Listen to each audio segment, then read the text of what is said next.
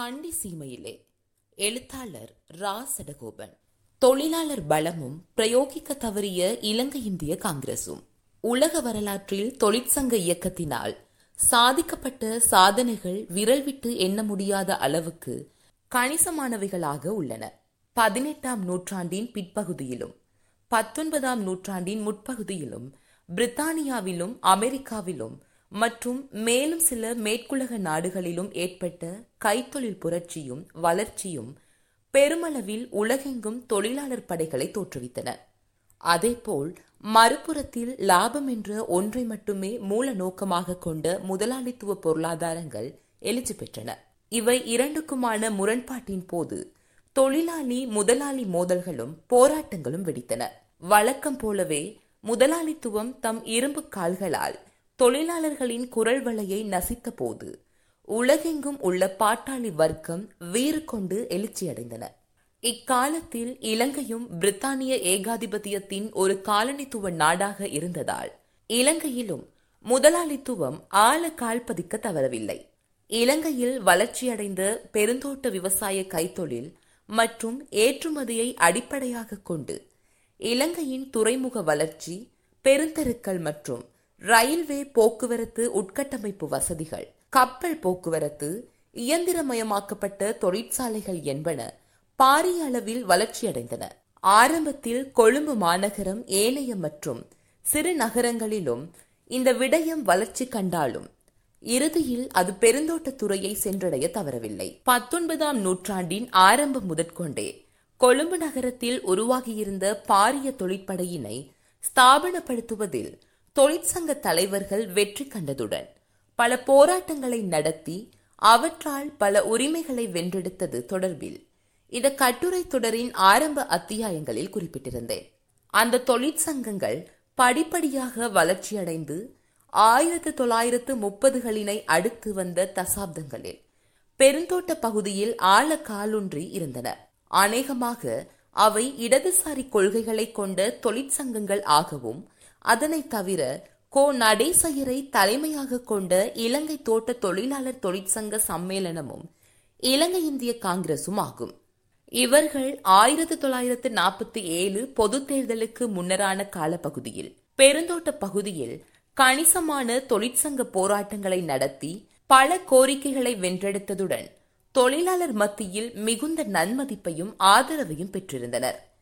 இக்காலத்தில் இவர்கள் நடத்திய போராட்டங்களில் ஆயிரத்து தொள்ளாயிரத்து முப்பத்தி ஒன்பதாம் ஆண்டு பொகவந்தலாவைக்கு அருகில் இருந்த கொட்டியாக்கலை என்ற தோட்டத்தில் இடம்பெற்ற வேலைநிறுத்த போராட்டம் ஆயிரத்து தொள்ளாயிரத்து நாற்பதாம் ஆண்டு ஜனவரி மாதம் இடம்பெற்ற கண்டி கருகாமையில் ஹேவாஹெட்ட பிரதேசத்தில் அமைந்திருந்த முல்லோயா தோட்டத்தில் இடம்பெற்ற வேலைநிறுத்த போராட்டம் ஆயிரத்து தொள்ளாயிரத்து நாற்பத்தி இரண்டாம் ஆண்டு புலத்தொகுப்பிட்டிய என்ற இடத்துக்கு அருகாமையில் அமைந்திருந்த நேவ்ஸ்மயர் என்று அழைக்கப்பட்ட உருளவள்ளி தோட்ட போராட்டம் என்பன மிக முக்கியமானவை. அதன் காரணமாகவே ஆயிரத்தி தொள்ளாயிரத்து நாற்பத்தி ஏழு பொது தேர்தலில் எட்டு ஆசனங்களை அவர்களால் வெல்ல முடிந்தது. மற்றும் இலங்கை சமசமாஜ கட்சி போல் ஷெவிக் லெனினிய கட்சி இலங்கை கம்யூனிச கட்சி ஆகியன இணைந்து மொத்தம் பதினெட்டு ஆசனங்களை கைப்பற்றி இருந்தன மொத்தத்தில் சில சுயேட்சை அங்கத்தவர்களும் சேர்ந்து முப்பத்தி மூன்று ஓட்டுகள் இவர்களுக்கு நாடாளுமன்றத்தில் காணப்பட்டது. மறுபுறத்தில் ஆயிரத்தி தொள்ளாயிரத்து நாற்பத்தி ஏழாம் ஆண்டு பொது தேர்தலில் போட்டியிட்ட கோ நடேசையரை மக்கள் தோல்வியுற செய்தனர். இதனால் மனம் நொந்து போன நடேசையர் சில காலம் நோய்வாய்ப்பட்டிருந்து பின் ஆயிரத்தி தொள்ளாயிரத்து நாற்பத்தி ஏழு நவம்பர் ஏழாம் திகதி இவ் உலக வாழ்வை நீத்தார். இத்தகு நிலையில் ஒரு சக்தி வாய்ந்த தொழிற்சங்கமும் அரசியல் கட்சியுமான இலங்கை இந்திய காங்கிரஸ் என்ன செய்திருக்க வேண்டும்? என்ற கேள்வி எழுவது நியாயமானதே. தொடர்புடைய காலத்தில் இலங்கை இந்திய காங்கிரசின் தொழிற்சங்கமே இலங்கையின் மிகப்பெரிய தொழிற்சங்கமாகவும் தெற்காசியாவின் அதிக அங்கத்தினர்களை கொண்ட தொழிற்சங்கமாகவும் இருந்தது. தொழில் ஆணையாளரின் கூற்றுப்படி ஆயிரத்தி தொள்ளாயிரத்து நாற்பத்தி ஓராம் ஆண்டு இலங்கை இந்திய காங்கிரஸ் தொழிலாளர் யூனியன் அங்குரார்ப்பணம் செய்யப்பட்ட போது அதற்கிருந்த மொத்த அங்கத்தினர் தொகை தொன்னூற்று ஆறாயிரம் மட்டுமே. என்றபோதும் அது படிப்படியாக அதிகரித்து ஆயிரத்து தொள்ளாயிரத்து நாற்பத்தி ஏழாம் ஆண்டு அதன் அங்கத்தவர்களின் தொகை ஒரு லட்சத்து பதினேழாயிரம் ஆக அதிகரித்திருந்தது. ஒரு தொழிற்சங்கத்தின் வெற்றி அதற்கு இருக்கும் பேரம் பேசுகின்ற சக்தியிலேயே தங்கியிருக்கிறது என்பது அடிப்படை கோட்பாடு. அது தமது கோரிக்கையை ஏற்றுக்கொள்ளப்படாத பட்சத்தில் வேலை நிறுத்தம் ஒன்றில் ஈடுபட்டால் என்ன விளைவுகள் எல்லாம் ஏற்படும் என்பதை எதிர்த்தரப்பினருக்கு அறிவிக்க வேண்டும். அவர்கள் கூறுவதில் எவ்வளவு உண்மை இருக்கிறது என்பதை அறிந்து கொள்ளும் பட்சத்தில் எதிர்த்தரப்பினர் அடிப்பணிவார்கள் என்பதில் எந்தவிதமான மாற்று கருத்தும் இருக்கப் போவதில்லை. இந்த கூற்றுக்கு சமகால அரசியல் நிலைமை மிக பொருத்தமான எடுத்துக்காட்டாகும். ஆனால் இன்று எதற்கெடுத்தாலும் போராட்டம். வேலை நிறுத்தம் என்று சாக்கடை அரசியலாகி போய்விட்டது. அதிபர் ஆசிரியர் போராட்டங்கள். மருத்துவ தாதியர் சுகாதார ஊழியர் போராட்டங்கள். ரயில்வே போக்குவரத்து போராட்டங்கள். விவசாயிகளின் உரப்போராட்டம்.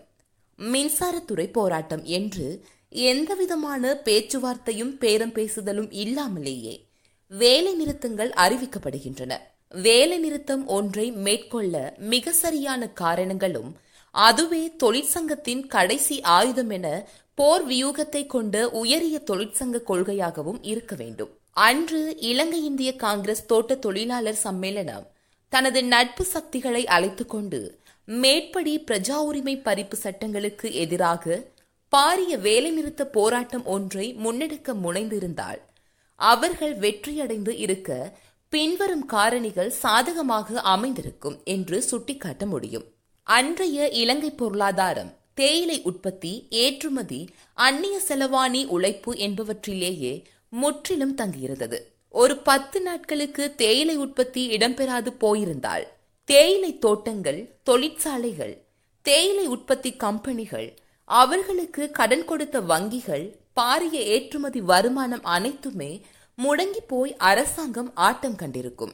முதலாளித்துவ உற்பத்தி உறவு முறைகள் முற்றிலும் லாபத்தையும் சுரண்டலையும் தொழிலாளர்களை கசக்கி பிழிந்து தொன்னூற்றி ஒன்பது சதவீதம் உச்ச பயனை பெறுவதையே முக்கிய நோக்கமாக கொண்டது. அவர்கள் இந்த பாரிய நட்டத்தை ஒருபோதும் சகித்துக் கொள்ள மாட்டார்கள். கட்டாயம் வேலை நிறுத்தத்தை முடிவுக்கு கொண்டு வரும்படி அரசாங்கத்தை நெருக்குவார்கள். அத்துடன் தேயிலை உற்பத்தி கம்பெனிகள் அனைத்துமே பிரித்தானிய ஏகாதிபத்தியத்துக்கு சொந்தமானவைகளாக இருந்தன. எனவே அவை நஷ்டமடைவது தொடர்பில் பிரித்தானிய ஏகாதிபத்தியம் கரிசனை கொண்டு இலங்கை அரசு மீது அழுத்தங்கள் கொண்டு வந்திருக்கும். தேயிலை செடியில் ஏழு நாட்களுக்கு ஒருமுறை கொழுந்து பறிக்காமல் விட்டால் அவை முற்றி வீணாய் போய்விடுமே ஒழிய அவற்றை மீண்டும் பறிக்க முடியாது என்பது தோட்ட கம்பெனிகள் நன்கு அறிந்த விடயமே. கொழும்பு துறைமுகம் முற்றிலும் ஸ்தம்பிதம் அடையும். ஏற்றுமதி இறக்குமதி செயல்பாடுகள் இடம்பெறாது தடுக்கப்படும். தொடரும்.